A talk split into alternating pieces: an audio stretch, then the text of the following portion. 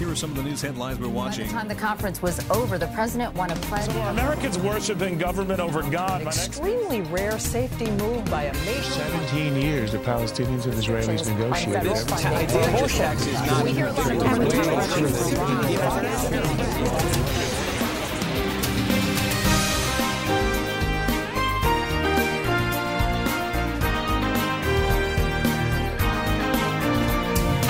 friends. Welcome to In the Market with Janet Parshall. Pull up a chair, get close to your radio, because we're going to think critically and biblically, not mutually exclusive, by the way.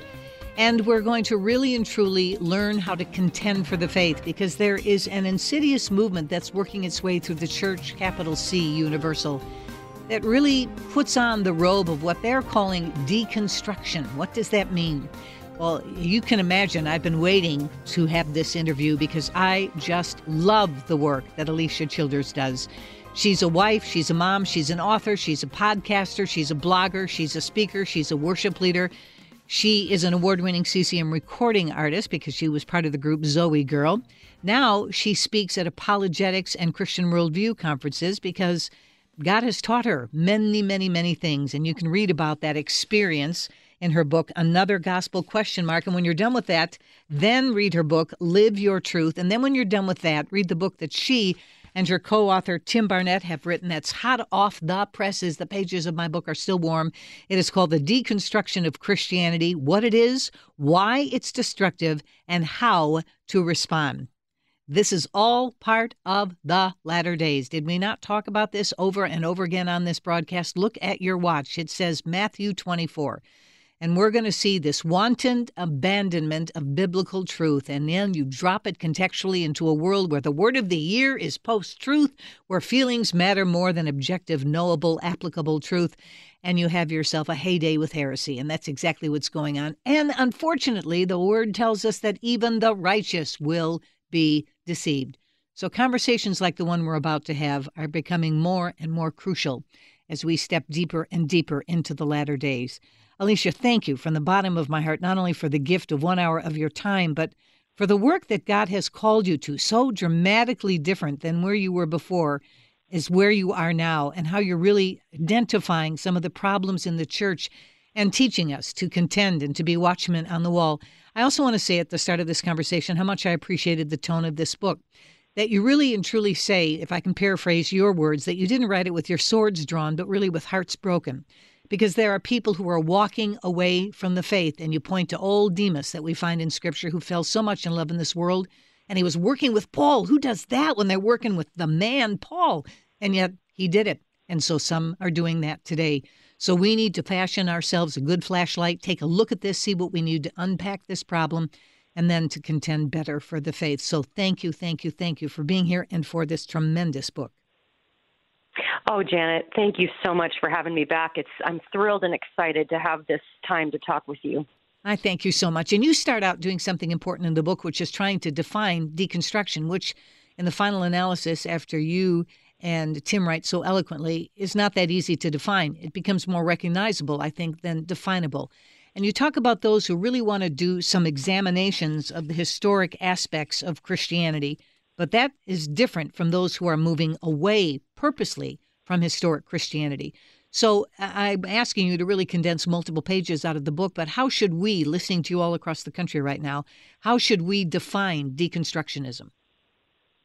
Yeah, this is the million dollar question, and it was honestly the hardest sentence that Tim and I wrote in the entire book. Our definition of deconstruction, we worked and reworked and reworked. And the reason we worked so hard on it is because we recognized that deconstruction is a word that many people are using in many different ways. In fact, if you ask 10 people, what is deconstruction, you're going to get 10 different answers. And so you have some, I think, well meaning evangelical thought leaders saying things like, hey, deconstruct in a healthy way. But then you have other people saying deconstruction means completely leaving the faith. And so I started to think if it means everything, then it means nothing. So it has to hmm. mean something. So what Tim and I did was we looked at how it's manifesting in culture, and we also recognized that it's a postmodern word. This is a word mm-hmm. that flows out of postmodern philosophy that gained steam in the 60s. So making those connections, how we define the word is that uh, faith deconstruction is a postmodern process of rethinking your faith, but not regarding Scripture as the standard. And that is the common thread that we see throughout the movement as we studied it, as we lived and breathed it. And although we know that people are using the word to mean something a little different, our hope is to defend that definition and maybe persuade the church to stop using the word deconstruction to refer to some kind of healthy process of discernment or sanctification, because how it's manifesting in culture is truly a deconversion from historic Christianity. Beautifully stated. The other thing that was stunning to me was the numbers. You give all kinds of stats, and I had a couple of thoughts when I was reading the book. One was, I wonder if this would have been a cultural contagion, and that certainly is what it is right now, if we didn't have the social platforms that we do today, because this foments, this feeds, this creates converts to deconstructionism, without a doubt. But the second thing I thought was on those platforms, from TikTok to whatever, we're talking numbers sometimes in the millions. Talk to me about mm-hmm. these numbers because that was almost, this isn't a little sidebar story. This is a massive movement. So, talk to me about how much we need to understand that this isn't a little hiccup. This is a juggernaut that we need to talk about. Exactly. And I think you put it perfectly that this phenomenon of deconstruction as it as we see it in our culture right now does not exist in this way without social media. I mean, sure, people have always been leaving the faith. We talk about Demas, we talk about this going all the way back to the Garden of Eden. But there's a unique thing happening in our culture today, and that's social media. And in a lot of ways, We've recreated the Tower of Babel. And I, I think you put it perfectly. It's a social contagion. So there are a lot of Christians thinking, well, how this is just on the fringes. This couldn't be that big of a deal. But then you go over to TikTok and you just search that deconstruction hashtag. And what you're going to find is almost no posts that are saying, hey, use the Bible as your standard. We want to get back to uh, the type of Christian faith that is what was passed down by Jesus and the apostles.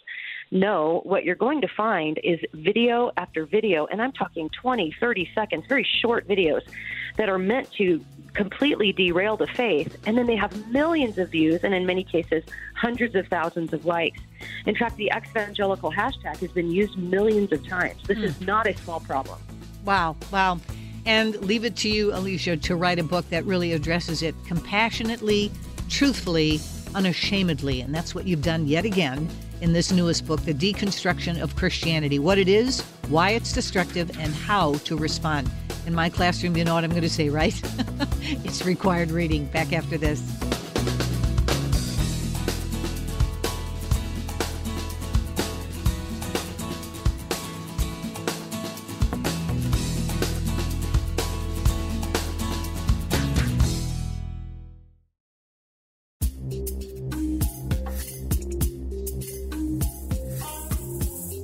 Christians really believe? What do we stand for? Do we know the essentials of our faith? That's why I've chosen I Believe as this month's truth tool. Know what you believe and how to convey the truth of God's Word to a hurting culture. As for your copy of I Believe when you give a gift of any amount to In the Market, call 877 Janet 58, that's 877 Janet 58, or go to inthemarketwithjanetparshall.org. In their book, The Deconstruction of Christianity, Alisa Childers and Tim Barnett write this Deconstruction is not about getting your theology right. It's not about trying to make your views match reality. It's about tearing down doctrines that are morally wrong to you to make them match your own internal conscience, moral compass, true authentic self, or whatever else is being called whatever else it's being called these days. That's why I recommend to you Alisa's other book, Live Your Truth, that speaks volumes to that exact point. Yet, they write, the goal for all Christians should be to align our beliefs with the Word of God despite our own personal feelings or beliefs on the topic. You're going to hear us talk about this ad nauseum over and over and over again. But Alisa, this is where the turning point was in your life. Another gospel started because you either were having to believe what was being taught in a church that was drifting, or you decided and thanks be to God, the choice that you made because the church has been so well served by your decision. You decided instead to roll up your sleeves, dig into the Word of God, and find out what it has to say. So you say that deconstruction is fundamentally at odds with Christianity. It necessarily must be if it refuses to accept the authority of God's Word. Am I right? Yes, absolutely. And I think that is one of the hallmarks of the deconstruction movement, despite how people might be using the word. The way that it's manifesting in culture is a, it's a shift of authority from an external source of authority like scripture or even reality. I mean, we're you know we're not denying that people might even really become confused about the reliability of the Bible and want to know, well, why do I believe the Bible is authoritative? Why do I believe it's God's word? And then we even say, if reformation is not possible, if you're not in a place where you can just pull out your Bible and say, okay, I'm going to line up my views with what Scripture says, you still don't have to deconstruct. You can move into apologetics. This is where mm. apologetics mm. comes in, where you can look at arguments for, you know, the manuscript copying tradition and, and look at the accuracy of that. You can look at the historical reliability of the Gospels. And so, you know, apologetics can play a role. And that was really my story. And so, interestingly, Janet, when I wrote another Gospel, I described my faith crisis of just becoming intellectually persuaded that I couldn't trust my Bible. And so I had mm. to spend years studying studying this stuff because I didn't want Christianity to not be true, but I really wanted to know what was true. And so for me, apologetics was that was that thing that helped me. But in the book, in the first book, I actually described my journey as deconstruction. Hmm. But in this book, I actually correct myself. Now that I've studied deconstruction, I realize that's not what I did. I did not deconstruct. Sure, I mean, it was agonizing. It was years long. It caused me to dig deep. But I was always pursuing truth and being willing to follow it where it leads, whether I like what I find or not.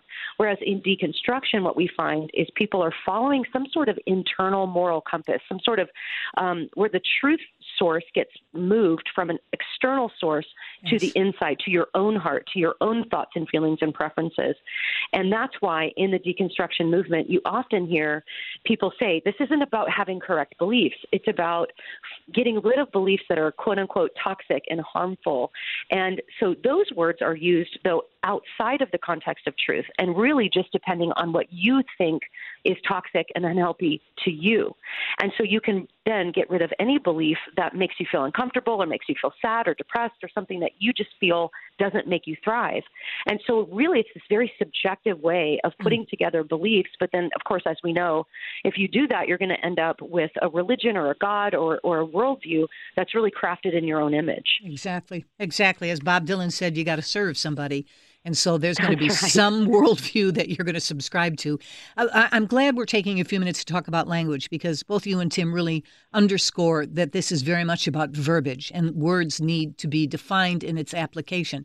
You use the Mormons as an example, which is a brilliant way of saying you may use the same word, but it has a markedly different meaning. Such is the case in deconstruction as well.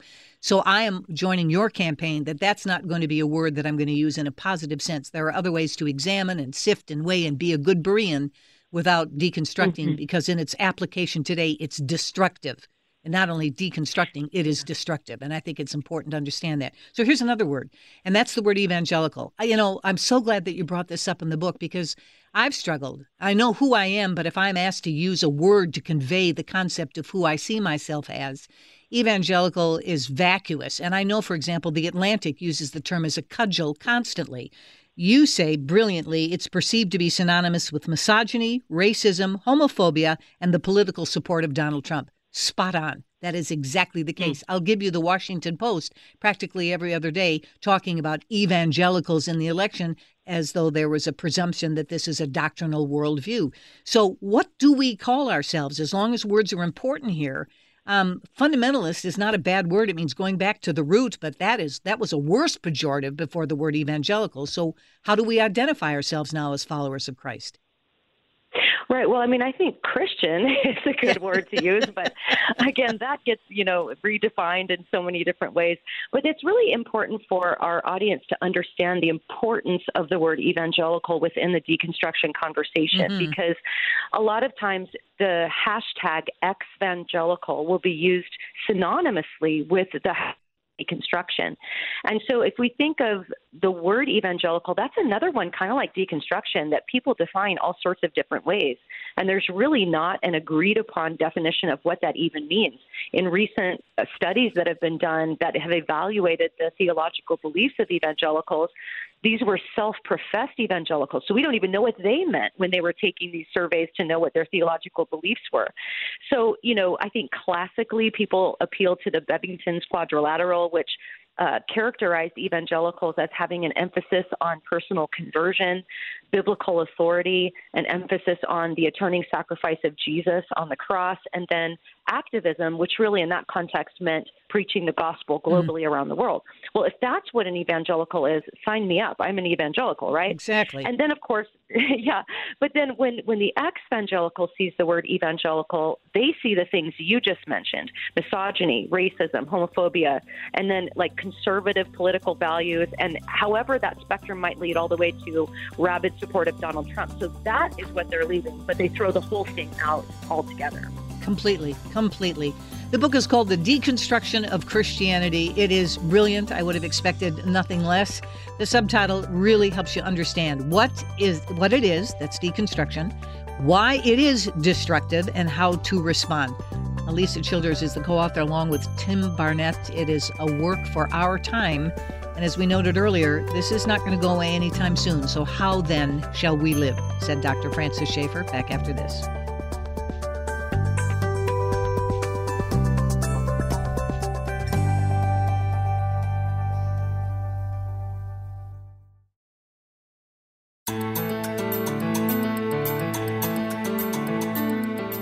Have the distinct privilege, and boy, is it ever a privilege to talk with Alisa Childers. She is really making the church think and contend, and both are needed in these latter days.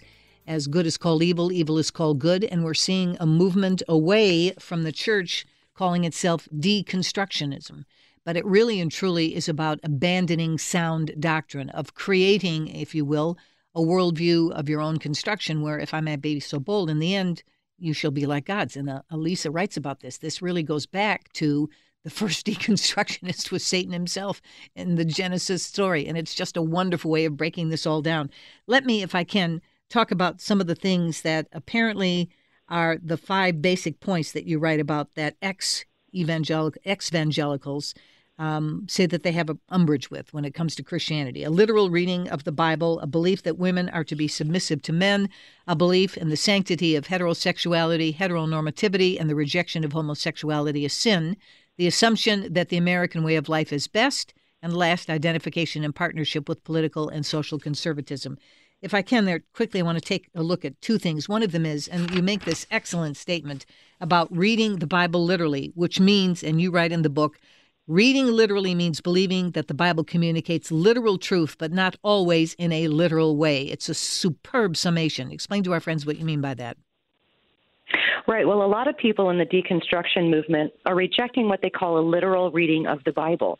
And uh, but but the problem with that is that they're it's not like they're coming to it with good tools of hermeneutics saying okay well right. where are the figures of speech? Because mm-hmm. every christian you can go to any conservative seminary across the nation and they're going to teach you that the bible employs figures of speech. Nobody reads when jesus says he is a door. Nobody reads that as uh, thinking that jesus is made of wood and has hinges. And you know there's all sorts of figures of speech in the bible. There's different genres and so the deconstructionists tend to say, well, you know, you take Genesis literally, therefore we're rejecting that. Well, yeah, I mean, if, if you're saying that I'm taking history literally, yes, I am. But of course, we are also recognizing figures in speech, but there's always a literal meaning behind the figure of speech. But what's interesting, Janet, is in the deconstruction hashtag, some of these deconstructionists are the most wooden literalists you'll ever find. They're accusing conservatives of being literalists, but they'll say you need to reject your Bible because it teaches X, Y, or Z and and you're thinking, well, they're appealing to some Old Testament law that Jesus fulfilled that no longer applies to us. Do they not know this? Do they are they just taking the Bible so literally that they don't understand that there are these tools they can be using to interpret it better? But often, I think it's a little bit hypocritical um, that biblical literalism one in particular. Yeah, I couldn't agree more. You also said something, and um, I'm loath, even though I'm coming to you from the nation's capital to get into a political conversation, but I am all about worldview, just like you are as well. And I think it's important to point out something that you and Tim wrote in the book. For Christians, politics will flow downstream from theology. In other words, how we vote and engage politically will be informed by what we believe about God and what he says in his word. I, you know, I didn't take a class one day and say, whatever the public policy issue is, oh, yeah, I got an A in that class, and that's why I'm voting this way my worldview is the grid through which I look at these public policy issues. But for some people, that seems to be cryptic and problematic. Give me your take on that. Yeah, well, there was some sociological research that was released a couple of years ago about the difference of belief between progressive Christians who are related to deconstruction and that progressive Christians have deconstructed into progressive Christianity. And so they compared the views of progressives and conservative Christians, both theologically and politically. And what they discovered is that for conservative Christian, their politics flows out of their theology, whereas for progressive Christians, their theology flows out of their politics. So, in other words, they start with politics and then form theological beliefs based on their political views. So, you can see why, for the deconstructionists, and in particular the progressive Christian deconstructionists, to look at the evangelical political conservatism as anathema because for them the, it's the it's the liberal politics that start their worldview and then they'll make their theology fit into that so i think you know it's fair to say that real christians are probably at this point going to lean conservative politically because that's the party that's standing you know that's the viewpoint that's standing for the ethic of life and and you know biblical marriage and things mm-hmm. along those lines now whatever the words end up being we're always going to stick with what the Bible says on these issues, whether the world turns them into a political issue or not. Exactly. And I think that's the thing that a lot of Christians fall for this idea that oh, because something's political, I don't want to fall, I don't want to talk mm-hmm. about it. Well, you know, abortion wasn't political 60 years ago. The world made it political. That doesn't mean we ha- now have to shut up about it. And so I think that there, you know, it's it's a bit of an unfair criticism because you know it's not like I'm saying whatever this party says I'm going to go with. Of course not. I'm going to measure it against Scripture, as every Christian should do, and that's really what we should be doing as Christians, is forming our political beliefs flowing out of what the Bible has to say about these things. And I think yes. the Bible does say that we should care about how we treat one another and how our governments are run, and so we should be involved. But the problem is is that everybody gets lumped into one thing. So if you lean socially conservative, well then you must be, you know, ready to form a militia in the name of Donald Trump. Like that seems to be the, the idea in the deconstruction hashtag, which of course is ridiculous. Exactly. But some eh, eh, they're, they're free form with argument ad hominem. I mean, there doesn't have to be substance. And if we go unpack this idea of being in a post truth world. It's about their feelings. So truth be hanged. It isn't even imperative anymore about whether or not it's a declaration of truth. It's how I feel about it. And also, using an argument ad hominem, going against the person, is a pretty strong indicator you're losing the debate. Rather than going to the merits, you're going after the person. And unfortunately, I see an awful lot of that in deconstructionism as well. Let me come back. There's so, so much in this book. I'm going to give you, my friends, fair warning. I'm at the 50 yard line already. I feel like I've barely scratched the surface. My book has all kinds of tags in it because there's so many things I want to talk to about uh, talk to Alisa about it. So let me just suffice it to say, I'm thrilled. I have another half hour to talk with Alisa, but there are wonderful, wonderful thoughts and concepts and ideas in this book that you simply must read. The Deconstruction of Christianity. Back after this.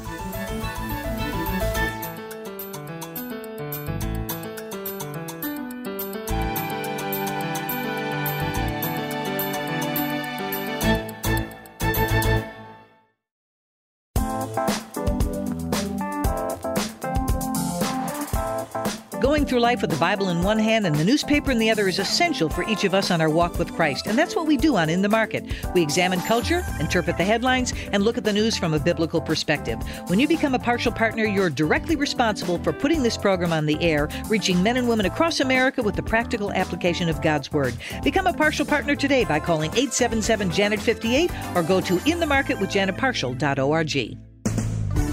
We're visiting with Alisa Childers, who's a wife, a mom, an author, a podcaster, a blogger, a speaker, and a worship leader. She's an award winning CCM recording artist, being a part of the group Zoe Girl. Now she is a respected speaker at apologetics and Christian worldview conferences and the host of her popular YouTube channel. And by the way, she's written for the Christian Coalition, Crosswalk, The Stream, For Every Mom, Decision Magazine, The Christian Post. The list goes on and on and on and on. Another gospel book that she wrote, absolutely fabulous. Her own story through what it was like to be wooed into this world of deconstructionism. But thanks be to God, she decided instead to dig into the Word of God. And now we have this marvelous apologist as a result. Her second book, Live Your Truth, is a fabulous, fabulous book that really speaks to this idea and it replicates Genesis again, chapter 3, that you shall be like gods, that everybody now is their own truth teller, which, by the way, All you have to do is spend the first day in philosophy class and understand that that idea falls under its own weight. We all can't have the same truth. My truth would cancel out Alisa's. Alisa's would cancel out yours. So the bottom line is, is there is one objective, knowable truth that came to us from the truth giver himself, and that takes us to the third book that she's written. And there is a continuum in her writing. This one is called "The Deconstruction of Christianity: What It Is, Why It's Destructive, and How to Respond." So, Alisa, in the book, you talk about cause and effect. You write in deconstruction, if deconstruction is the explosion, then crisis is the burning fuse that detonates it. And then you rightfully, and I say that because it really echoed some of the thoughts that I had about what are the causal factors. I'm a typical firstborn why person. So, why would somebody do this? There has to be cause and effect. I don't think they become a deconstructionist or start this journey ex nihilo. There has to be something in their life. And so you point out that suffering and doubt can play a part in all of this, that the Bible certainly plays a part of this, the purity culture, politics, as we've talked about before, abuse, morality, toxic theology. Pick any one of those and talk about how mm-hmm. that does, because as you rightly said, the fuse that starts somebody to say, I'm going to walk away. And so often I really think it, they get hurt by either the hypocrisy, which is often identified, but you and I both know C.S. Lewis said Christians are the best argument for and against Christianity. And that's been going on since the way started in the first century. So, welcome to reality. Uh, but we are ambassadors, and so we should do our best to try to represent that king who has made us ambassadors for his kingdom. But so, what I, I was reading that and I thought if those are the causal factors and they've been around since time immemorial, how in the world do we stop, and I'll use the word a second time, the juggernaut of deconstruction if these causal factors are not going to go away anytime soon. Maybe we can mitigate, but I don't know that we can eradicate. Right. I mean, as long as you have the church, you're going to have sinners who, you know, are, are part of the church and running the church. So there's going to be church hurt as long as there's a church. And so I, I think that there, you know, we have that social media component in the background, that social contagion element. But one mm-hmm. of the mm-hmm. questions that Tim and I really wanted to get to the bottom to as we were writing this book was why is it that you could have two people that grew up in the exact same household, the same church, have the same pastors, go on the same mission trips, have virtually uh, the same experience spiritually, and yet there can be a crisis and one deconstruct and one become an even stronger Christian mm-hmm. or have a series of crises that overlap on one another. And so as we were thinking through that question, we were thinking about foundation. It all starts with the foundation that you have. And and theoretically, two people could grow up in the same household and at the same church, and one really have a real relationship with Jesus, have truly trusted in Christ, and have another who just maybe thought they were a Christian because they liked Christian culture, they spoke the language, they liked the community, they believed maybe some of the right things, but maybe they've never truly trusted in Christ. Well, then a crisis comes. You have maybe the moral failing of a pastor, even the mishandling of that moral failure. You might have a legitimately horrible experience of spiritual abuse, uh, whether that be sexual abuse by a youth pastor or even just the bully pulpit of a narcissistic pastor. All of these things are real, and they can come together to make a crisis for somebody. And it's it's we don't really speculate about whether or not somebody was truly saved or not truly saved, but we're just going with their words. But it seems to me like if you read these deconstruction stories and you listen to them, the ones who walk away, you cannot pinpoint a moment in their life in the past where they recognized they were a sinner, cried out to Jesus to save them. And because you can't deconstruct that. Yes. When you are truly saved and indwelt by the Holy Spirit and sealed by the Holy Spirit, you, you can't deconstruct that. And so I think that there are um, there's a coalescence of different crises, whatever they might be, church hurt, hypocrisy, but also Janet, there's just good old fashioned rebellion. There are mm-hmm. people who become morally at odds with what the Bible teaches about for example, marriage and sexuality and gender. And so they're looking for a way, a justification to leave uh, the beliefs that they were given. So sometimes there's intellectual reasons given, but I think in almost every case, you're going to find some sort of an emotional or moral component that serves as the crisis that maybe rocks the foundation that wasn't there. But in the case of this person who was a Christian and truly saved and, and had that foundation, that crisis is going to serve to draw them closer to Christ. And I'm not saying there's not going to be a lot of rocky time. Like in my case, I didn't even know what I believed at a certain point. I didn't mm-hmm. even know if God existed. But there was just this thing in me that I just could not walk away from it. And so I think that it might be God shaking up the church a little bit. And out of his mercy, there might be people who never were really saved who might have gone their whole lives not realizing that, that this deconstruction is serving as a wake up call to say, hey, maybe I'm not a Christian. And Yeah. maybe God will call those people back. That's my hope. Amen. See, I love your perspective on this tremendously. So let me linger for a minute and ask. I have so many questions to ask you, but you made me think of something when you were speaking, which is there is an evangelistic zeal to some deconstructionists. Why? If you don't Yes. believe, why are you recruiting? Right, and that's an important question to understand. In deconstruction, they truly believe that we are the ones in a cult. They believe that we are the ones that are so toxic and so harmful to the world. So that just simply leaving quietly is not an option. There's an evangelistic zeal to deconvert others.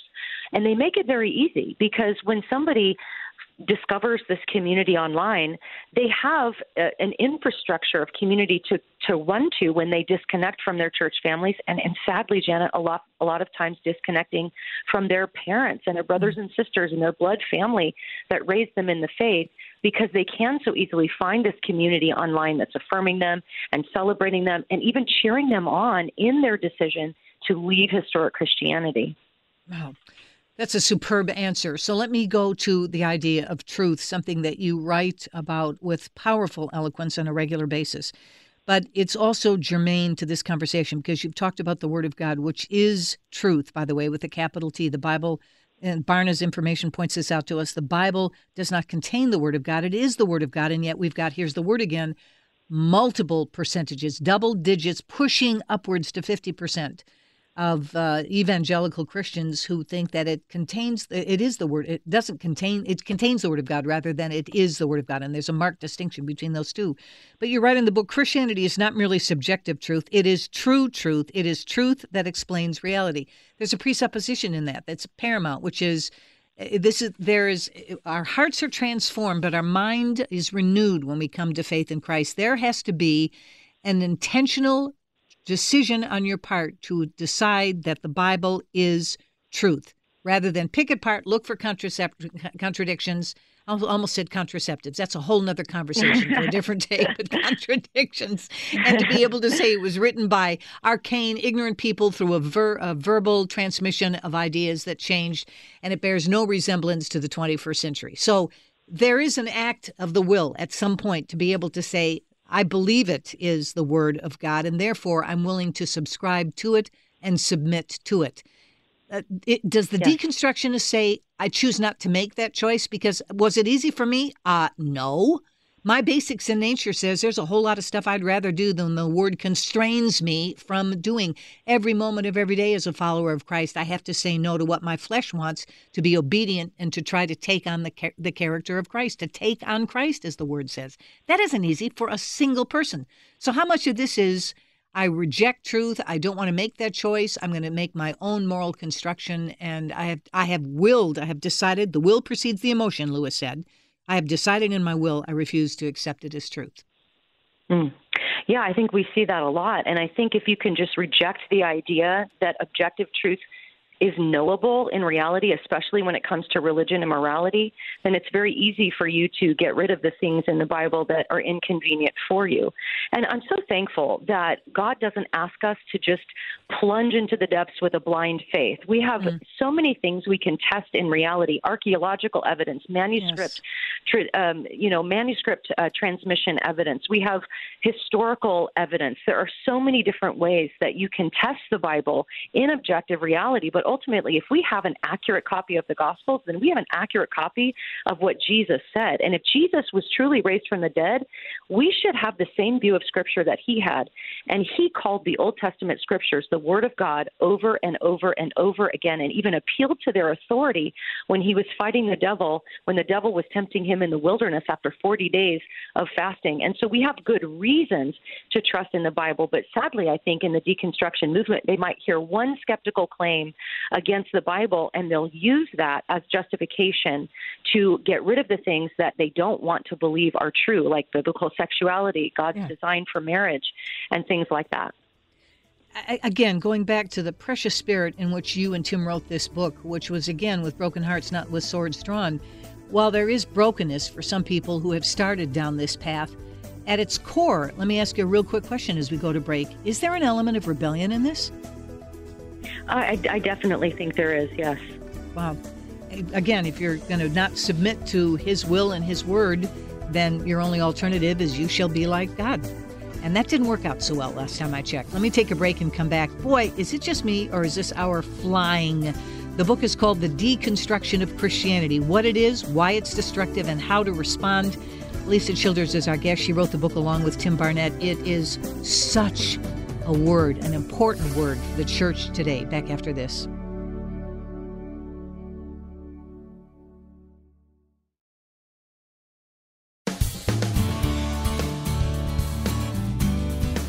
Alisa Childers is with us. She is teaching us how to think biblically, by the way, and that's so important. The Book of Jude, small book, tells us that we are to contend for the faith. There's an athleticism to that word. It really does mean knowing what we believe and why we believe it. And if you walk away from the objective, knowable truth of the Word of God, you are going to get lost at sea. It's just that simple. And so it manifests itself in a wide variety of ways, not the least of which is deconstruction. And in your book, Alisa, you write this From the perspective of deconstructionists, there is no false theology to be corrected, there's only toxic theology to be deconstructed. How do they define toxic theology, and what's the antidote? So this is something that's really took us a minute to understand because of course we all want to reject beliefs that are toxic or harmful. But what Tim and I argue in the book is you can only know what's toxic and harmful if you first know what is true. So we use the example of walking in a room and you see somebody unconscious on the floor and someone else is standing over them beating on their chest and you think, well, that's toxic, right? That's abusive unless the person laying on the floor has just had a heart attack and the person that's beating on their chest is doing CPR and trying to save their life. Truth changes whether it's a toxic thing that's happening or a really healthy and and uh, life-giving thing that's happening. So the problem in the deconstruction hashtag is that toxic and harmful beliefs are not assessed based on what's true in reality. It's based on a, your own internal moral compass. So if you feel harmed by something, then it's harmful. But it's it's important to understand its connection to postmodernism. So we're living in a culture that doesn't believe objective truth can be known when it comes to religion. Well, imagine if you're the postmodern person and you hear the Christian come around saying things like, "Well, um, you know, you're a sinner. You need to get saved. Jesus died on the cross for your sins. He's coming again to judge the living and the dead. There's a place called heaven. There's a place called hell." These are these are statements about objective reality that are really not dependent or relative to each person. They're, we're claiming that they're true for everybody.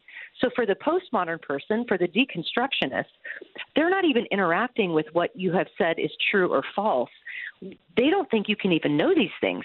So their immediate knee jerk reaction is to judge your motive. Well, why would the Christian be telling me I'm a sinner? Why would they be telling me that I might go to hell? Well, in the mind of the deconstructionist, that's just the church trying to control me with fear, and I need to break out of that system of oppression. So when the hmm. church says these things, they're just trying to prop up their institutions of power. They're just trying to keep you in the fold. You have to break out of that according to the deconstructionists, in order to be truly free. So, toxic theology is really any objective truth claim the church might make that makes commentary on the state of your soul as a human being and your need to be saved and what might happen if you don't. And it's subjective. It has to be. What one person calls toxic, another deconstructionist might not. In other words, it's your level of offense and what bothers you. Let me point out something that you write in the book, too, about something called the Evangelical Deconstruction Project and you talk about an, a progressive evangelical Christian who wrote an article called The Deconstruction of American Evangelism. And he summarized a piece that, or a book rather, that was written by Jacob Alan Cook like this What white, and this was stunning, what white evangelicals have labeled the Christian worldview bears a striking resemblance to whiteness. That is, white centered and white hegemonic views, ways of viewing and arranging the world and responding to human difference. In other words, all those worldview conferences, and I'm smiling because Alisa, you yeah. and I speak at these all the time. In other words, all those worldview conferences and seminars really may have been about teaching us how to think like white people, not like Christian people. I, am pretty sure I, I never did that once, but this is how critical theory has worked its way into this. Explain about this nefarious connection between mm-hmm. deconstructionism and critical theory. Yeah, it's very important to understand that there is a strong connection, and almost every deconstruction story flows out of critical theory, at least in the way that they think they know what they know. And what I mean by that is one popular way of looking at knowledge in critical theory is called standpoint epistemology. Mm-hmm. And according to standpoint epistemology, your level of oppression and all the intersections of oppression that you can claim give you a higher moral authority to speak about issues of justice and injustice and race and women and men and all of these different things. So it's not like objective reality is what you're going to, but you're going to the marginalized person to inform you. And that is what we see in the deconstruction hashtag. In fact, there's one very popular deconstructionist who said, if you have not decolonized your theology, you have not deconstructed. And what she means by that is all those things I mentioned in the last answer you're a sinner, you need a savior, Jesus died on the cross for your sins. All of these are just a product, in her view, and according to this view, that's just a product of white supremacy. And so if you believe those things, you're actually a racist, you're actually a misogynist, you're you're you just are siding with the patriarchy and whatever other evils they think are lurking behind those corners. And so in order to decolonize your theology, you have to get rid of those kind of objective claims that they think exist only to control you with fear. And this is is what TikTok video after TikTok video claims in that deconstruction hashtag. So it, the connection between that oppressed versus oppressor mentality of critical theory cannot be overexaggerated in the deconstruction movement.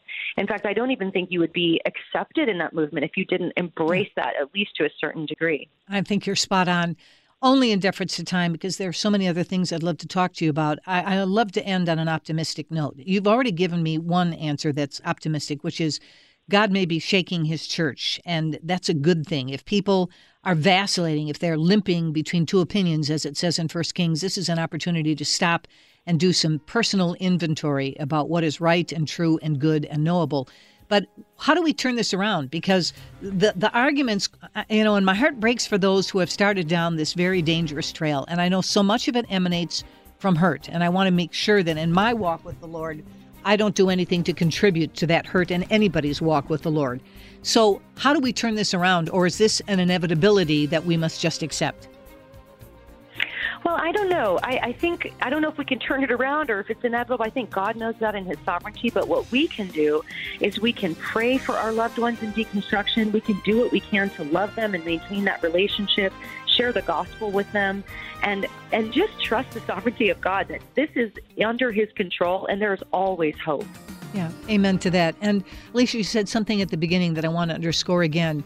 You have heard this if you're older than five minutes in your walk with the Lord. You have heard from the get go how, how uh, imperative it is that you stay in the Word of God. The book of Colossians says there's a war out there, and if you're not careful, you and I can be taken captive. The words to the church at Colossae you can be taken captive by vain and hollow philosophies predicated on this world rather than on the Word of God. You want your anchor to hold, as the old hymn says, you stay grounded in His Word question, more time on your laptop checking your email or in the Word? I can't answer that question for you. Only you can. That might be a good temperature read on where you are in terms of spending time in His Word. Alisa, may the Lord just use this book in a powerful way to wake up a church that needs to go back to the cornerstones of Christian orthodoxy. Thank you for who you are and all you're doing. See you next time, friends.